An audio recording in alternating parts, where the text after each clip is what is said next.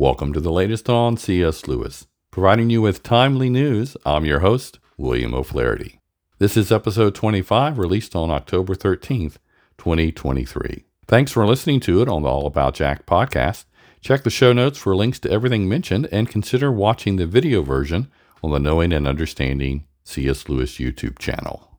The Marion E. Wade Center of Wheaton College, along with Northwind Theological Seminary, is co sponsoring three in person talks.